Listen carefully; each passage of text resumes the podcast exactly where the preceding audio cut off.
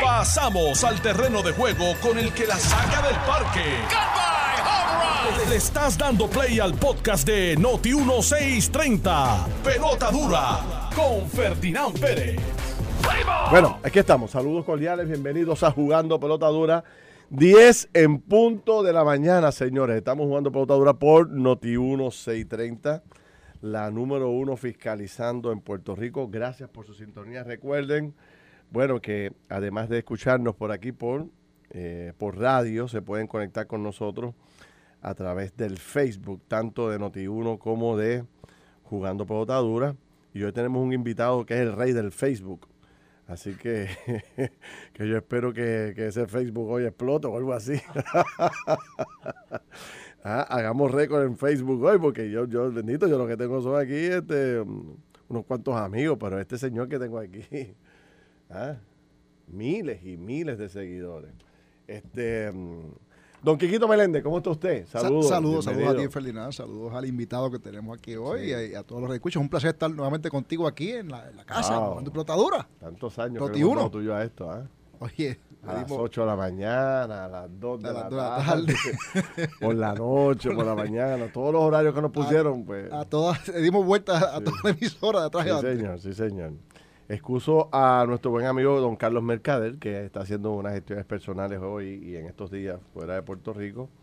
Así que esta semana voy a traer diferentes invitados para, para compartir con ustedes, entre ellos hoy mi buen amigo, el pastor Otoniel Fon. Pastor, ¿qué tal? Saludos, saludos, contento de estar aquí. Bueno, tener aquí a Quiquito está, está en desventaja hoy. Sí, sí. Son dos contra uno. Ah, un, un, republicano y un demócrata. No, no, no, aquí, no, señor. aquí no hay uno de centro derecha, aquí hay uno de, de derecha, de, de, de republicano. Pero no ser. O sea, y ahorita estaba sentado aquí otro republicano, Carmelo. Ah, la, la, definición esa de republicano, como tienes que chequearla bien. Hay que, hay que Carmelo, Carmelo no está en ese grupo. No, no hay que definirla, hay que definirla bien. El centro derecha republicano. Que muchos este, eh, espacios hay dentro de los partidos republicanos, de derecha, de izquierda, republicano, demócrata. o sea, tan peor que el Partido Popular. no, no, no, no, no. ¿Cómo ay, ¿Cómo ay. Bonito. Oye, qué bueno, qué bueno tenerlos aquí. Me gustaría conversar de muchas cosas, ¿no? Obviamente, pues ustedes guardan para mí mucho respeto y me gusta siempre conversar con ustedes. Hay muchos temas en el ambiente, pero entre ellos, bueno, anoche se ha convertido en viral, pero súper extra viral lo que pasó anoche en los uh -huh, Grammy. Uh -huh. Estaba leyendo, en los Óscares, los Óscares. En los Óscares, perdón. Estaba leyendo un comentario de, de, Juan Carlos Pedreira que decía que la audiencia de los Óscares ha ido bajando uh -huh. significativamente durante los últimos años después de lo que hizo Will Smith anoche. Sin duda alguna lo, lo, disparó porque eh, yo no, no hay, o sea, no hay, tú abres cualquier, cualquier red social y lo que sale es uh -huh. la galleta desde diferentes dimensiones, ¿no? Yo confieso que al principio yo creía que era parte del show, porque como esta gente son tan son unos artistas tan espectaculares, ¿no? Uh -huh. Y no se veía de entrada el golpe en la cara, ¿no? Se veía como el, el swing y el gesto de, de, del artista, pero, pero yo decía, esto tiene que ser un vacilón. Pero después descubrí y más adelante vi el, el rosal de la mano por, por la cara y, y de wow, esto si, fue. Si hubiera, si hubiera rosado hubiera sido malo. El problema fue la bofetada que le, le dio. Un golpe, le hizo un swing, a, a, a, al swing completo. Sí. Le dio. Este, obviamente. Y, y, empiezan entonces las opiniones de todos lados en las redes sociales. Uh -huh. Los más conservadores, los más liberales, los que creen que esto no debe ocurrir, lo acusan de macharrán, los que entienden que, bueno, pues en, de, en defensa de la familia uno hace lo que sea, como lo dijo él mismo, ¿no? Este, un comentario breve de esto para entrar en los temas locales. ¿Cómo lo vio usted, Pastor? ¿Lo, lo logró, vio, lo logró ver más? ¿no? Lo vi a las once y pico de la noche, me lo enviaron. Eh, mira, primero que yo no veo los Oscars porque para mí es tonto ver, sentarme a ver un programa donde ricos se dan estatuitas, estatuas entre ellos y se premian. Este, yo sentarme a ver cómo ellos mismos se premian entre ellos me parece un poquito eh, una pelea de tiempo. Eh, de primera intención, cuando vi la, la pescosa que le dio, uno puede pensar, mira, tengo que defender el honor de mi mujer. Uh -huh. Pero cuando me pongo a sentar y a analizar y veo todo el, el, trayecto, hay muchas cosas que la gente no sabe. Número uno, esto viene hace seis años. Este, Chris había hecho un comentario de la esposa de, de Will ah, hace seis años ahora. atrás oh. en los Oscars. Wow. El otro comentario fue más fuerte, eh, pero fue un comentario político dentro de todo el asunto. Número uno. Número dos, eh, tengo que, me voy primero por el lado empático de, de, de Will Smith.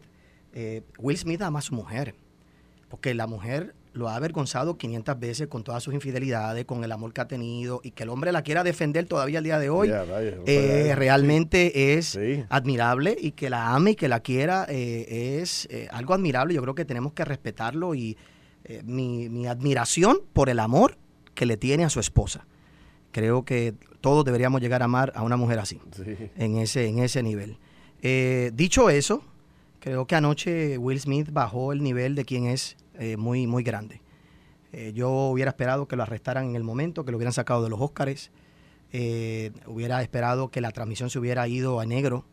Pero en la sociedad que vivimos y en ese mundo, realmente se van a cuidar entre ellos. estas plataformas son de izquierda, se van a cuidar entre ellos, se van a acordar entre ellos, no va a haber ninguna repercusión. Yo los Óscares no lo hubiera quitado del Óscar, se lo hubiera quitado. No estoy diciendo que Chris no hizo mal en decir lo que dijo, pero creo que Will debió haber tenido otra respuesta más apropiada.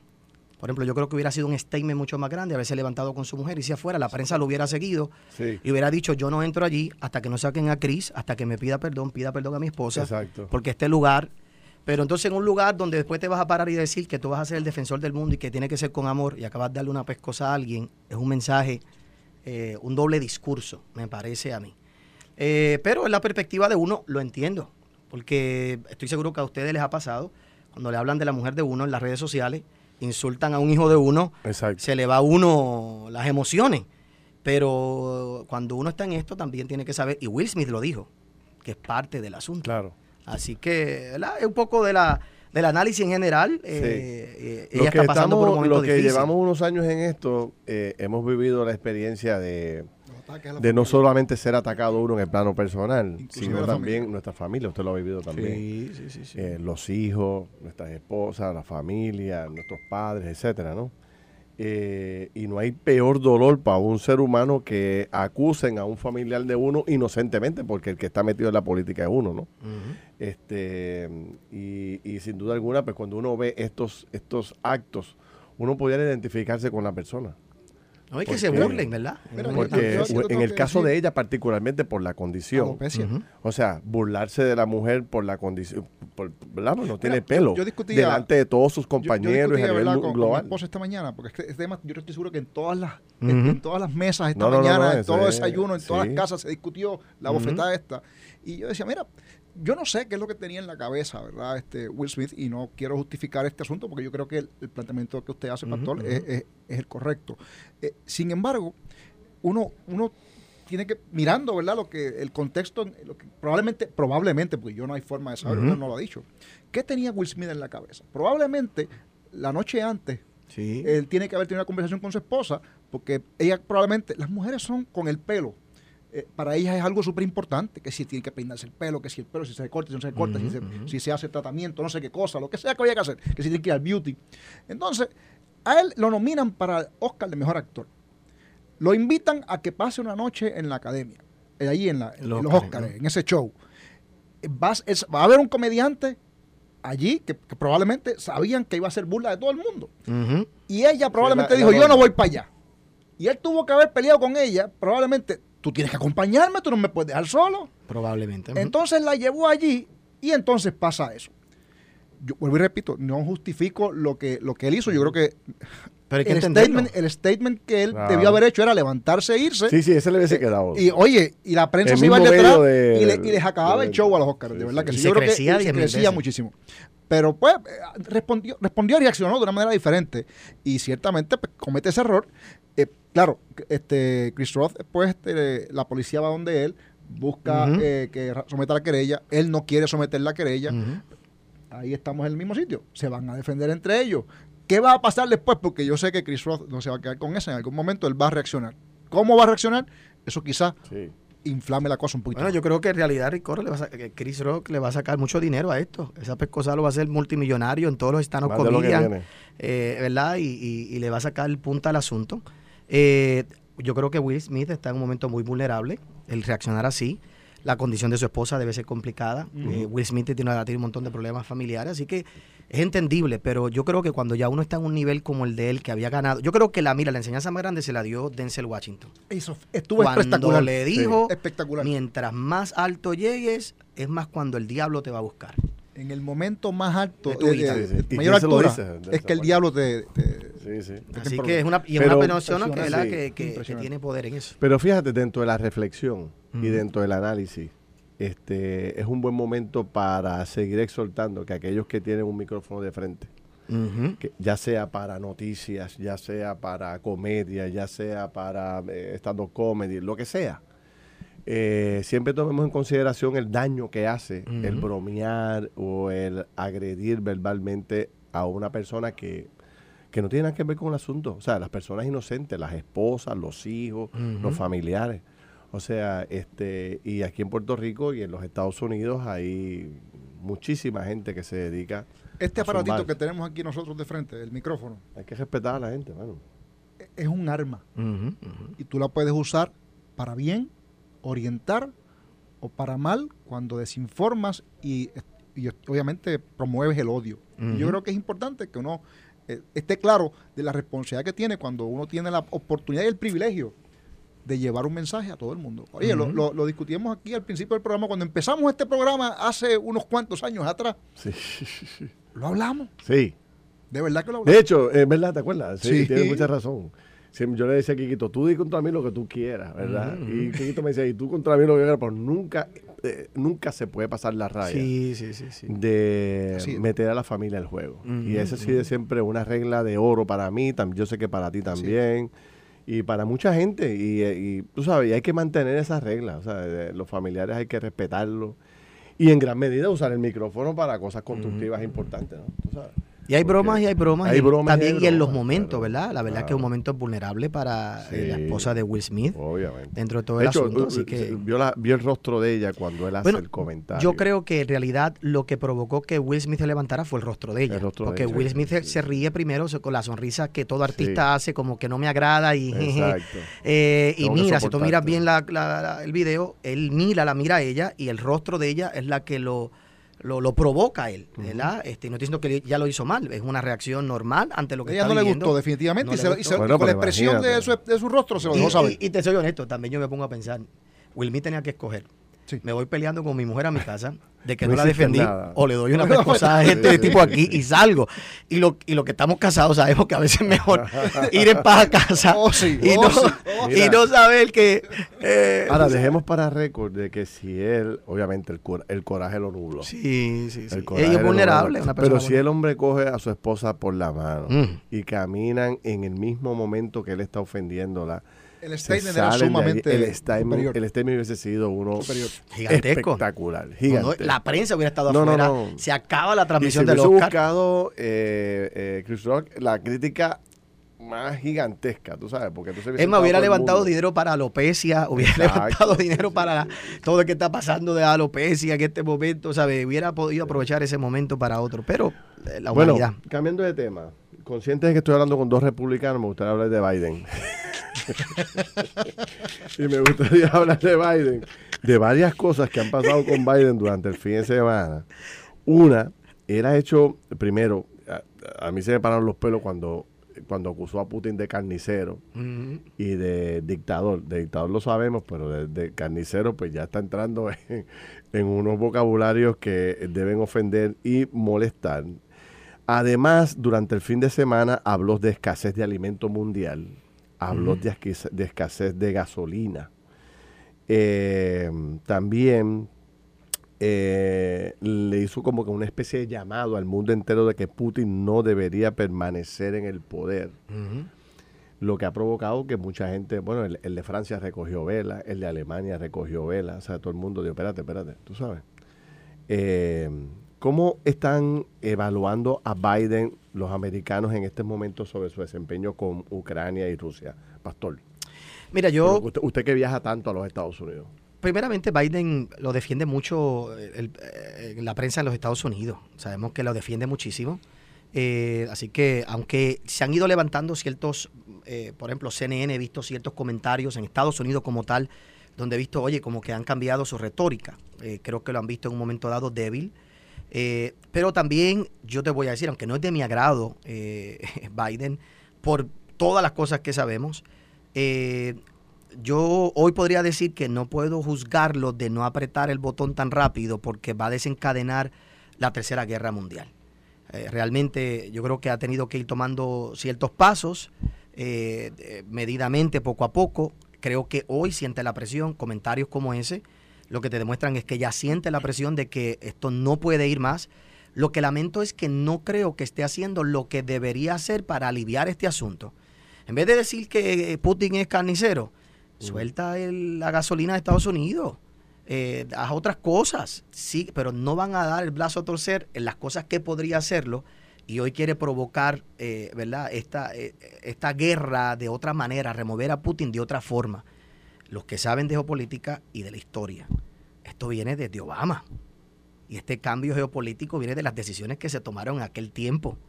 Y que esto es parte de la agenda de izquierda.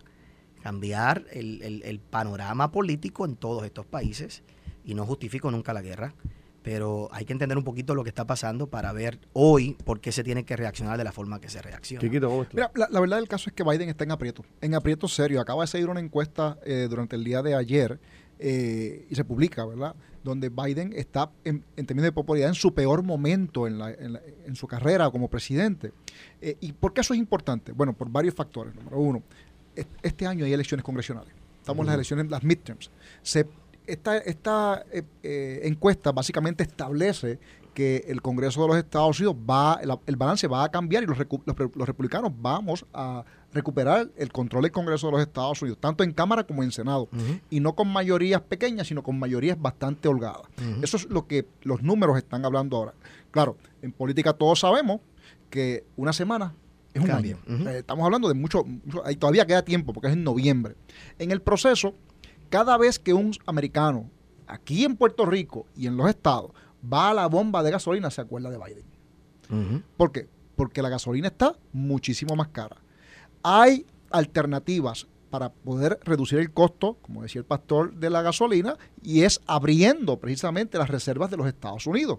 Los republicanos han estado gritando y buscando establecer que eso se abra. Biden no quiere. Lo que sí ha hecho Biden es incentivar que se cree, y esto es una cosa impresionante, eh, que se manufacturen más baterías para los vehículos eléctricos. ¿Por qué? Porque eso es lo, esa es la política pública demócrata liberal de izquierda. Quieren obligar al americano a que se endeude y, oye, sin tener margen eh, prestatario, ¿verdad? Y de crediticio, a que compre un cajo de 50 mil pesos que es eléctrico, porque eso es lo que complace al sector de la izquierda. Y eso, eh, obviamente, tú dices, mira, pero es que la mayoría de los americanos no tienen esa capacidad para comprar hoy. Eh, la inflación está este, en un momento muy alto. ¿Y qué pasa con el asunto de Ucrania? Mira, cuando tú miras los números de esa misma encuesta, te das cuenta de que el pueblo americano está pidiendo que se tome acción más agresiva en defensa del pueblo ucraniano el presidente de los Estados Unidos. Eso está viendo, eso, eso, está en la encuesta.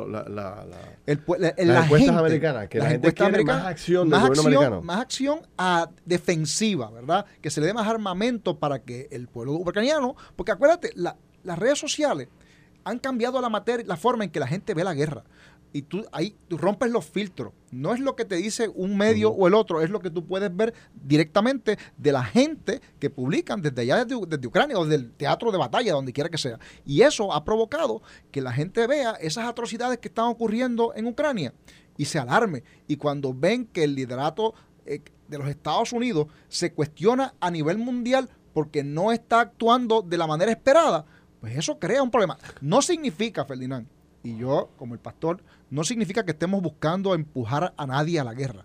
yo creo que la nación no, no nos debemos envolver en un conflicto donde podemos desembocar la tercera guerra mundial. O sea, esa, hay, otros, hay, otros, que lo critican eh, precisamente porque se ha metido demasiado.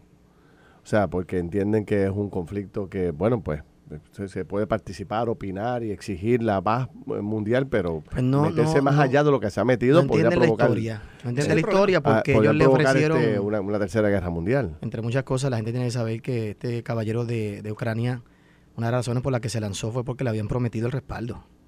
¿Sabe? Este hombre no se lanzó. ¿Estados Unidos? Sí, señor. En conversaciones le habían prometido respaldo y lo están dejando afuera. Eh, hay un sinnúmero de otras, de otras cosas que han pasado históricamente en reuniones, en, promesas que se le hicieron a Rusia, en contratos. este conflicto viene hace 30 años.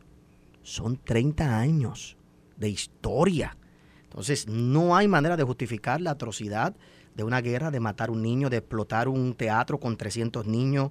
Eh, es, eso es algo atroz. Este, pero también yo soy de los que creo, este, Ferdinand ahora hablo como pastor. Eh, de los peores problemas que tenemos es abanderizarnos con un pueblo y, y, otro no. Aquí hay dos pueblos sufriendo. Aquí hay dos pueblos por los que hay que orar. Hay gente en Rusia con hambre. Aquí hay soldados y estiman que hay 15 mil soldados rusos que ya han muerto, aunque los números que ellos dicen son mil, dos mil. Entonces, yo creo que tenemos que aprender a ver las cosas desde el punto histórico, las decisiones, las implicaciones y, realmente, ¿verdad? Como cristianos, pues orar por la paz y orar por ambos pueblos y que de alguna manera u otra Dios dé sabiduría a, esta gente. Pregunta que me hacía, que me hace gente a través de las redes y que en, la calle. ¿Cómo lo hubiese manejado Trump? Ustedes que son republicanos, ¿qué, que ustedes creen que hubiese hecho Trump en unas circunstancias similares a esta? No hubiera llegado a esto. ¿No hubiese llegado a esto? No. Mientras Trump hubiera estado allí, no, Rusia no se hubiera, aunque lo intentó. Y Rusia eh, hace un par de meses intentó, pero se detuvo. Pero no hubiera llegado, no creo que hubiera llegado a la, o sea, lo hubiese mediado a juicio suyo para evitar que esto ocurriese. Hubiera metido un poquito más fuerza y yo creo que la gente le tenía miedo a que él era medio más loquito en ese sentido y que este y cuando tienes una persona con una, un revólver que tú no sabes si lo va a disparar o no este la, eh, mides las cosas un poquito las la mides y las vuelves y las piensas y las vuelves y las piensas varias veces porque tú no sabes qué va a pasar. no digo que eso sería lo mejor y que hubiera sido lo mejor, ¿verdad? Estamos analizando lo que creo que hubiera pasado. Así que... lo ves igual, eh, Mira, e, es bien especulativo, de verdad, porque es que Trump, Trump es un personaje bien raro. yo no soy fanático de Trump, todo el mundo lo sabe, pero sí te puedo decir que detrás de Trump ah, había muchas otras personas. Pero como Carmelo, entonces. No, no, no, no, no, no, no, no, no, Lo que, pasa es que, izquierda, lo que pasa es que Trump está complicado, de verdad.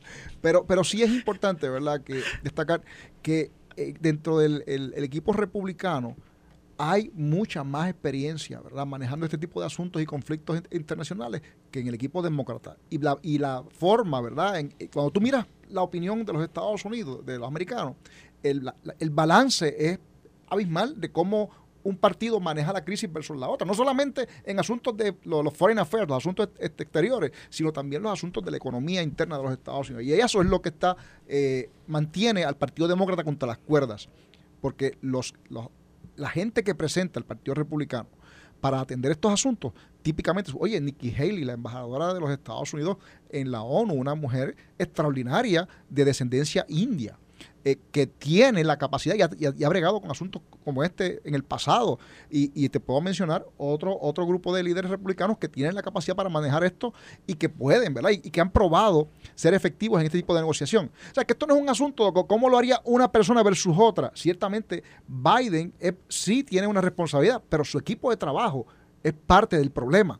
Porque son en esencia los mismos que permitieron que Putin en el 2014 se anexara a Crimea y no hicieron nada. Ok, cuando regrese de la pausa, quiero entrar en el tema de la Florida, que ustedes lo conocen muy bien.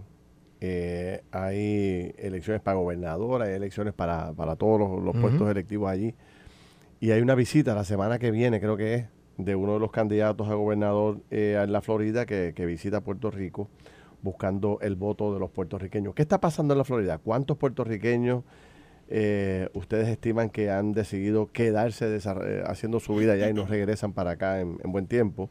Lo digo porque usted tiene iglesia allá, Kikito eh, obviamente tiene mucho contacto con el liderato congresional, congresional allá, así que vamos a hablar de eso un poco para conocer cómo le va a los hermanos allá en, en, la Florida. Pero antes, vamos a la encuesta del día. Auto en Caguas presenta en pelota dura la encuesta del día.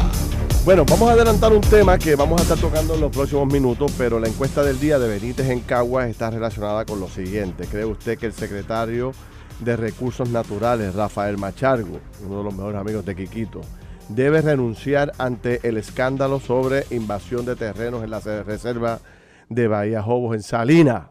¿Sí o no? Entre ahí a notiuno.com para que participe de, este, de esta encuesta sobre el desempeño del secretario de Recursos Naturales. Pausamos y regresamos. Estás escuchando el podcast de Pelota Dura, en Noti1 con Ferdinand Pérez. Bueno, regresamos aquí a Jugando Pelota Dura.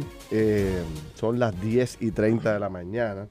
Quiero leerles un mensaje importante para empresas y comercios si no tienen suplidores de uniformes para todo su personal en ICANN los encuentran.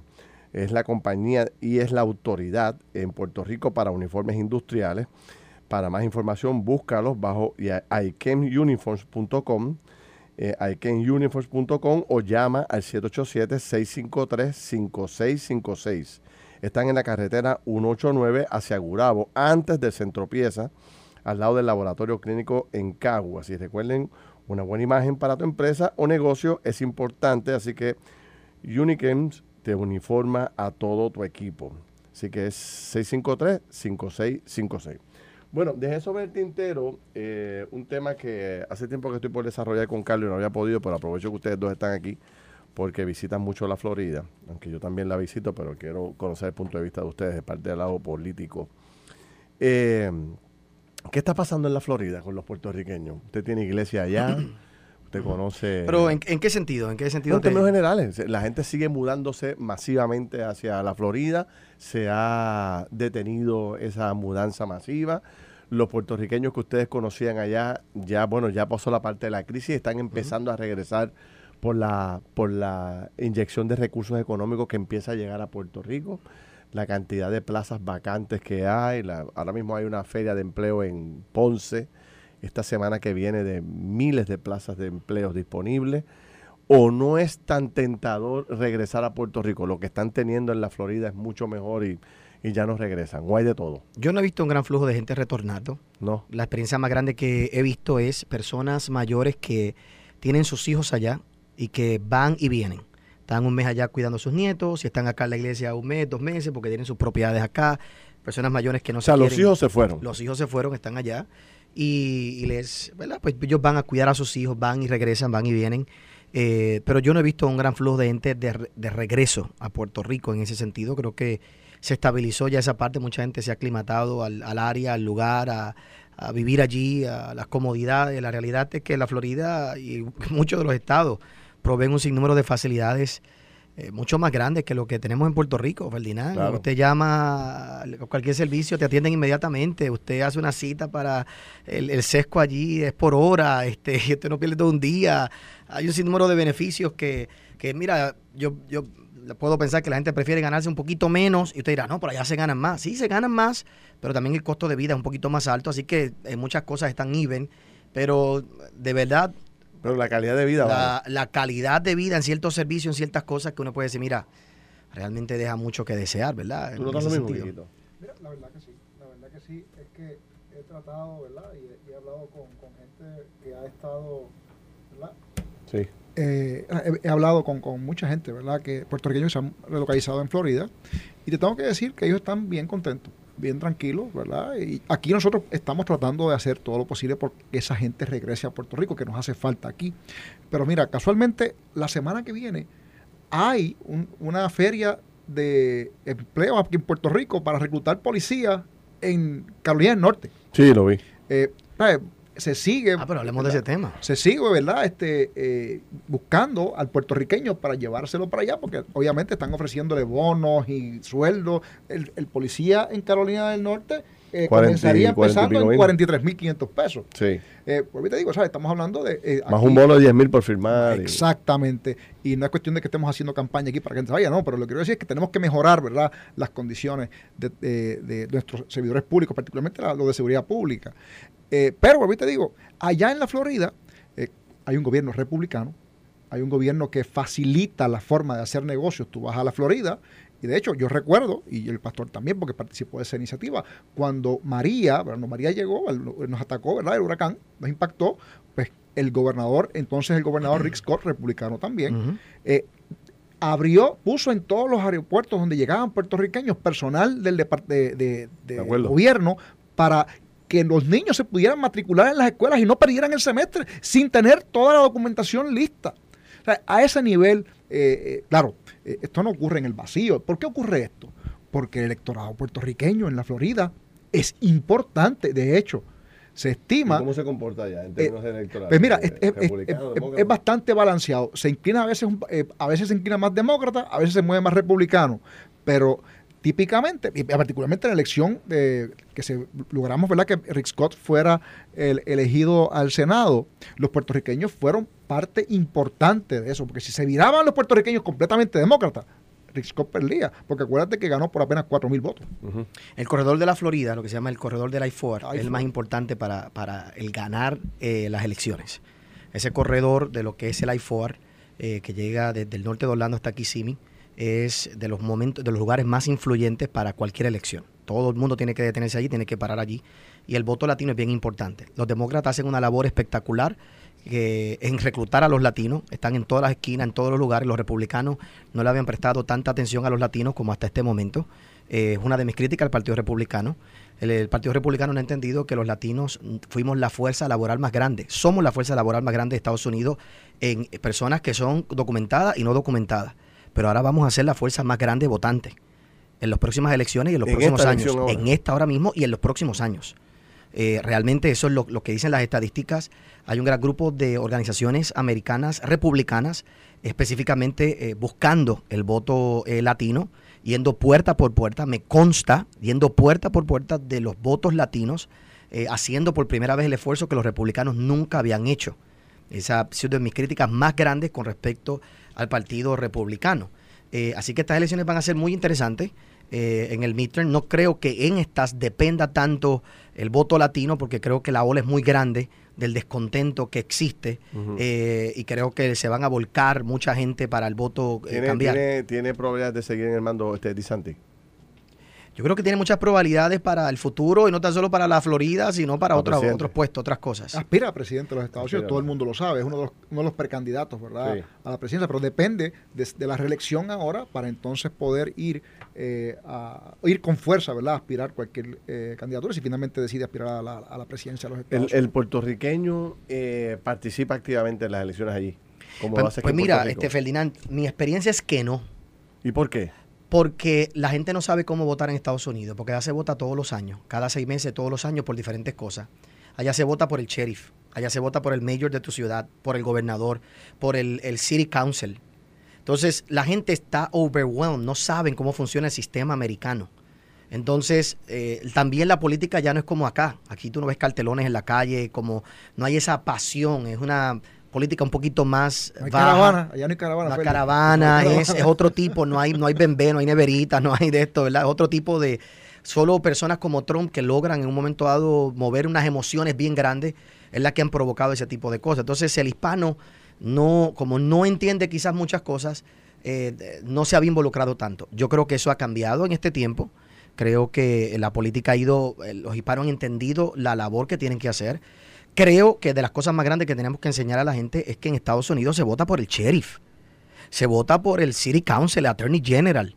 Y la gente tiene que entender que no importa el gobernador que tengamos, si tú no tienes gente con el mismo pensamiento republicano en esos lugares, las leyes no van a pasar. No se va a enforce. Aquí en Puerto Rico tenemos un ejemplo.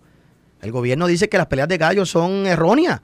Y aquí nadie, no, ¿por qué razón? Porque aquí el gobierno no va a meter mano.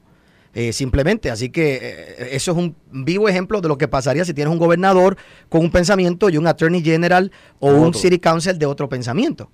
Entonces, yo creo que la gente hispana tiene que entender que cada votación es importante, entender lo relevante que es para tu distrito, saber que el que está allí en la junta, mira, yo quisiera que el de educación tuviéramos que votar nosotros por él, como se vota allá y que tuviéramos que pararnos en un sitio y votar para que entonces veamos. Hay que tú ver los cristianos metidos en, en todas esas asambleas, pero tenemos que aquí votar por el gobernador para que él escoja. Entonces, la política ya es un poquito diferente en ese sentido. La gente no entiende por qué se vota cada dos años, el Senado un tiempo, el congresista en otro, y, eso es un problema de educación. Y para terminar el tema de, de, la Florida y los Estados Unidos, eh, probabilidades de que Trump eh, retome la candidatura a la presidencia, ¿son altas? Mira, es, eso es bien especulativo y bien, bien difícil de medir en esta etapa. Hay un grupo eh, que son los seguidores, ¿verdad? Es, como, ¿verdad? Un grupo, un culto, ¿verdad? A la figura de Trump que anda por ahí empujando la candidatura. De hecho, ayer vi un video donde el congresista Mac Daes, es uno de los congresistas de Florida, particularmente de Florida, Florida, norte de la Florida, eh, ultra conservador, eh, ultra de, eso es del equipo más íntimo de Trump, estaban en un rally eh, y allí dijo, mira, cuando recuperemos la mayoría en el Congreso ahora, yo voy a nominar, así decía él, a Trump, como Speaker of the House, o sea, como presidente de la Cámara. ¿Por qué eso? Porque en, en el Congreso el Speaker no tiene que ser representante.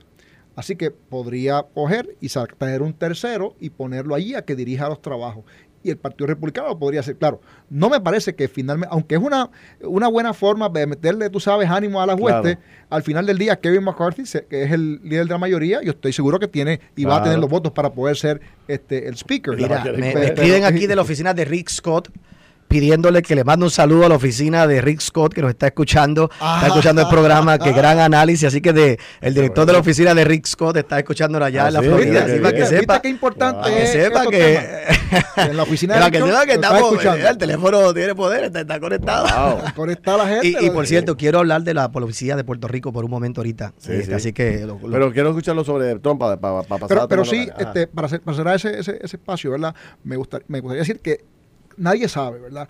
Hay, el Partido Republicano tiene que medir con mucho cuidado las posibilidades reales de recuperar la Casa Blanca con una persona como Trump. Trump crea muchas pasiones, genera pasiones. La pregunta es, ¿hay algún otro, ¿verdad?, líder dentro del Partido Republicano que pueda eh, para, hacer un paralelo y buscar la manera de enfrentarse a Trump? Ese es el, ese es el reto. Hay varias personas que están tratando, pero no han podido despuntar porque la figura de Trump básicamente eh, ocupa el espacio. Yo, a mí me gustaba Trump. ¿Verdad? Me gustaba Trump, su política, estaba muy de acuerdo. Prefiero tweets ofensivos que gasolina alta y que todos los problemas que hay hoy. Eh, prefiero que hieran mi sentimiento y que me den resultados. Eh, así que con Trump yo, lo, yo lo, así se siente el Esa es mi forma de pensar. Y Trump hizo por la iglesia lo que no hizo nadie. Es verdad. Y por el grupo conservador lo que no hizo nadie. Y Obama usó a los cristianos para ganar. Y nos dejó en la parangana. Así que, porque Obama empezó en las iglesias. Así que no acusen a Trump de lo mismo que Obama hizo y donde empezó Obama. Así que empecemos por ahí. Pero yo creo hoy que Trump debería ser el que bendiga al próximo y no ser el, presidente. Yo creo que lo que hace falta en este tiempo es que él venga y diga, esta es la persona. Yo creo que nadie va a ganar si no tiene la aprobación de Trump. Entonces, yo preferiría un Trump, y por un factor, el factor hoy es edad. Yo creo que los republicanos eh, deben estar en autoridad por, lo menos por ocho años para que haya un verdadero cambio. Recuérdense que soy por republicano. Sí, sí, sí. Un, un cuatrenio de regresar Trump es un cuatrenio. Ya, es un cuatrenio. estaría picando los 80. ¿Me entiende? Entonces, yo creo que él debería decir, paso el batón, me abrazo con este, esta es la persona. ¿Quién sería el, sustituto? Pues mira, misteriosamente hay tres candidatos, particularmente, para tú el poder de la Florida, Marco Rubio le interesa. Ron DeSantis también le interesa. Y a Rick Scott también le interesa. Y los tres, bueno, los tres, de los tres hay dos que son bien allegados a Trump, que es Rick Scott. Y no porque me esté oyendo la oficina. No, pero, es la verdad. No es porque me esté oyendo la oficina aquí. Pero creo que de las personas que mejor podría manejar el país sería Rick Scott. Realmente. Bueno, ha tenido una experiencia, ¿no? Una experiencia y es una persona de trayectoria y de... No le quito a DeSantis y me gusta DeSantis por su eh, expresión afuera y, que no... Rick Scott es un poco más diplomático en ese sentido y... Eh, ¿verdad? Y, y DeSantis va afuera medio Trump, desplayado, diciéndole tres cosas a la gente, ¿verdad? Y de vez en cuando como que eso a uno le, le llama la atención, pero eh, Rick Scott no sería una mala, una mala este, persona. Ron DeSantis, este le prohibió, o sea, no autorizó que la Guardia Nacional se usara para ir al, State of the Union. O sea, típicamente la Guardia Nacional se envían unos soldados para darle protección al presidente en el, en el, mensaje de Estado. Y el edad es bien importante también, ¿verdad? Yo creo que Rubio todavía tiene, le quedan años y Rubio puede, no, para mí es un gran candidato, una gran persona. Lo conozco y he estado con él en muchas oportunidades pero creo que todavía tiene tiempo. Bueno, y con el, crecimiento del voto latino, él sigue, sigue teniendo. DeSantis creo que también tiene espacio de tiempo, más bien joven, bien joven. Eh, son jóvenes los dos. Este, Rich Scott creo que sería una gran alternativa y vuelvo y repito, Trump yo creo que debería pasar el batón a alguien. Qué bien. Bueno, los traigo el tema local, este, antes de pausar. El tema más caliente es sin duda alguna eh, Jobos, en Salina, uno de ellos, ¿no? Este, este descubrimiento que se hace eh, público en las semanas eh, pasadas. Y entonces, bueno, pues ahora todo el mundo eh, primero, todo el mundo se da por sorprendido. Dice, wow, pero ¿cómo es posible que se haya construido todo lo que se ha construido allí y que nadie hubiese, nadie se, percató de que esto estuviera ocurriendo? Yo, yo decía en el programa de televisión un poco, si nos ponemos a tomar en consideración lo que se ha construido allí, por las cajeteras principales de Salinas tienen que haber eh, transcurrido cientos de camiones cargados de relleno. Eh, no sé si viste la cantidad de trailers, de, ¿cómo se llama esto? de, campers. Un camper de eso por las cajeteras pequeñitas, angostas, para llegar allá, a esa bahía, pues todo el mundo se tiene que haber dado cuenta. Cientos de campers eh, eh, pasando por ahí. la cantidad de cemento que se tiró, e, etcétera, materiales de construcción, etcétera, y que nadie se percatara hasta hace escasamente una semana, pues llama mucho la atención. Ahora empieza a salir información valiosa sobre el tema. Por ejemplo, hoy me hicieron llegar aquí un documento eh, oficial del Departamento de Recursos Naturales. En aquella ocasión, quien genera el documento es eh, Santiago Calderón, la subsecretaria del Departamento de Recursos Naturales, creo que es Cristal o Crisis, no puedo leer bien el nombre de ella ahora.